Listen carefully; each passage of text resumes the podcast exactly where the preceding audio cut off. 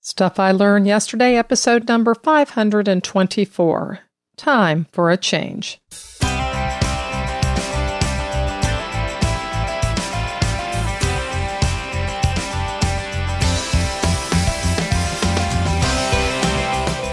Welcome to Stuff I Learned Yesterday. My name is Barb Rankin. I tried to run away from home when I was five years old, and I believe that if you aren't learning, you aren't living. In today's episode of Stuff I Learned Yesterday, I talk about change and how it is all around us. Well, happy Tuesday, everyone. Here in the United States, it's election day. So if you haven't voted yet, you still have time to do so. Now, I'm going to admit that Daryl and I had a, quite a good chuckle over the date that he picked for this episode. And it was completely by coincidence because I can assure you that time for a change has nothing to do with politics. But November 8th is a day in history that saw some interesting changes. And for our fun fact, I'm going to tell you about a few things that happened on this date in history. Number one, in 1793, the Louvre opened in Paris. Think about all those wonderful pieces of art that everyone got to see. I'd say that was probably a pretty good change for Paris, wouldn't you? Number two, in 1864, Abraham Lincoln was elected to his second term as President of the United States. Number three. In 1923, Adolf Hitler led the Nazi Party in a failed coup d'etat attempt to gain power in Munich, Bavaria, and Germany. It failed, and Hitler was arrested and charged with high treason in what became known as the Beer Hall Putsch. Number four. In 1939, Johann Georg Elser planted a bomb at the Burgerbrau beer cellar in Munich where Hitler was due to give a speech. Hitler left eight minutes before the bomb detonated in that failed assassination attempt. Can you imagine how history would have changed if that attempt had been successful? Hmm. Number five. In 1966, U.S. President Lyndon B. Johnson signed the law which allowed the National Football League and the American Football League to merge and exempted them from any antitrust restrictions. I'm not sure that really changed much in American football because the AFC and the NFC continue to fight over which league is the best every year, don't they? Not much change there.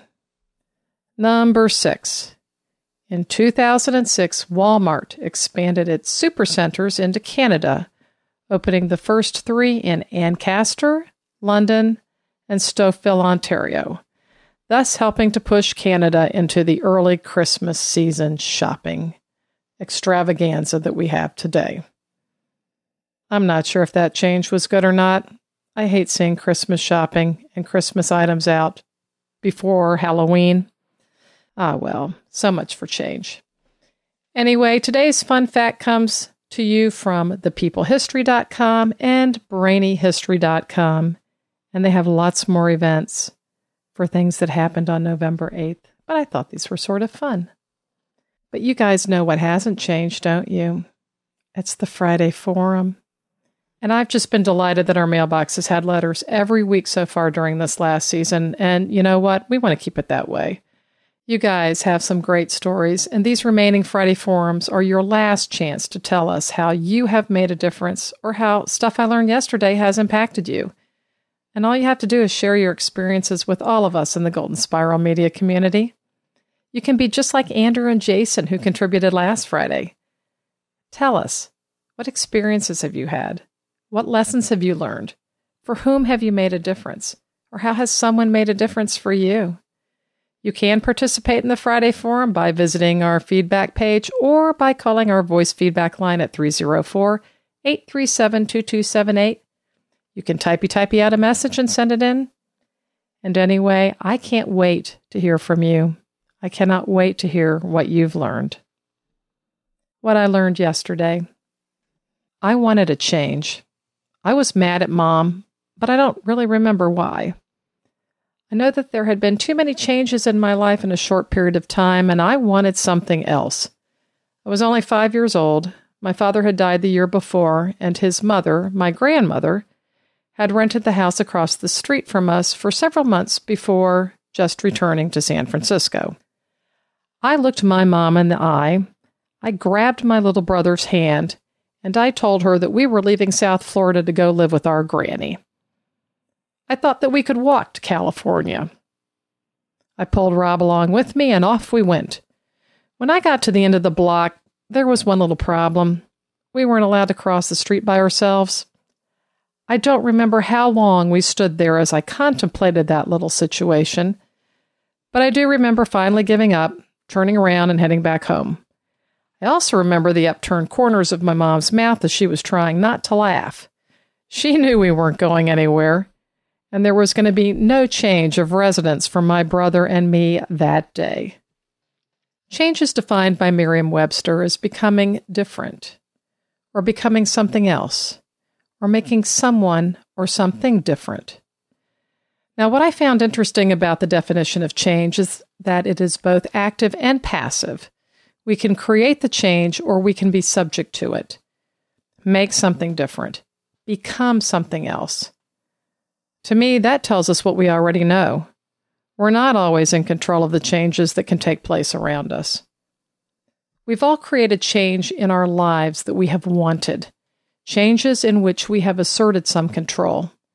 We've been active about those changes. Growing up in South Florida, it was either warm or it was hot, and I never saw the change of seasons.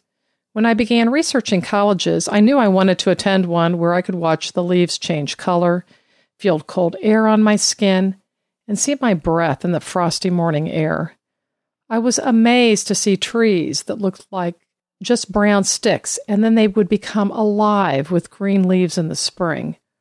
And I learned that there were lilies and azaleas and all kind of new spring flowers and bushes that I had never seen before. That was a change I planned, and it was a positive experience for me. I didn't run away from home for a new experience. I ran toward a new phase in my life, and I embraced that change. Many years later, I planned my move from Baltimore to Arizona, drawing on years of experience to pack all my things, sell an old home, buy a new one, find a new job. Planning was important to ensure that this change went smoothly. Again, this was something that I embraced, and I ran toward this exciting change in my life and not away from it.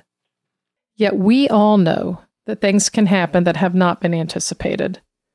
The loss of a job, a serious illness, a divorce, the death of a loved one. These events can threaten to overwhelm us, cause us sorrow and pain, and leave us mentally and physically exhausted. The past year has been difficult in many ways, and more so during the past few months. I've watched my mother begin to forget who I am. There have been unexpected deaths of friends and their family members.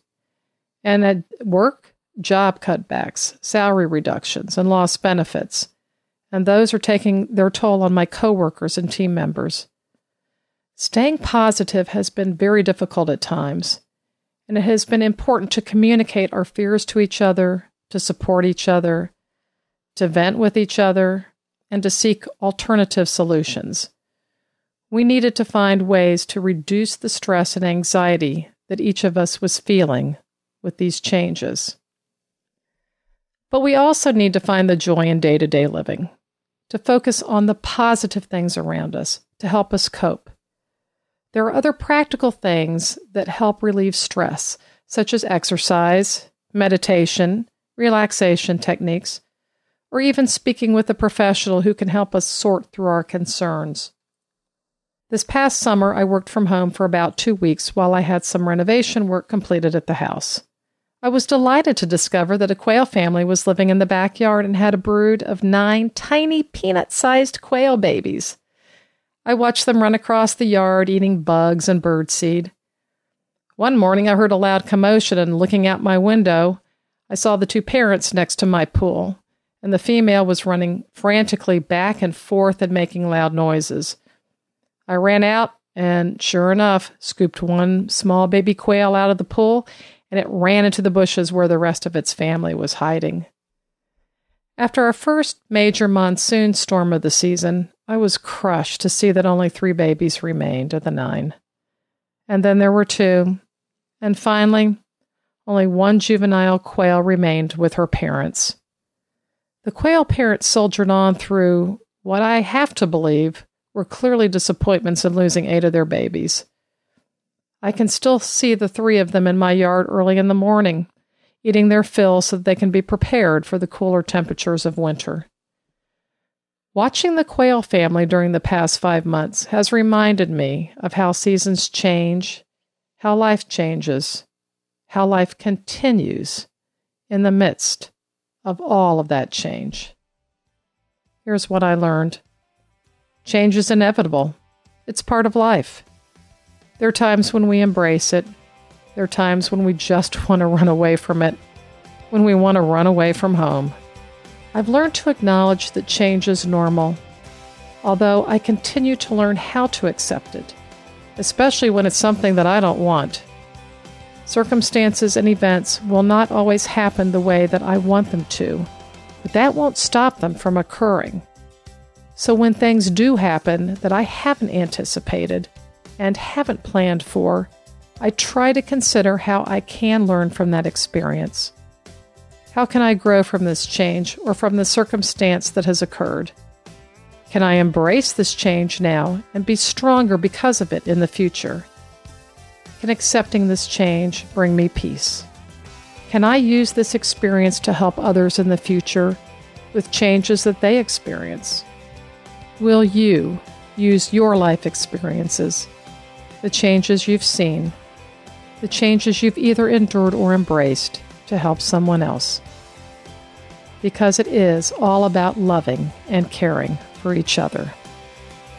I'm Barb Rankin, and this has been Stuff I Learned Yesterday.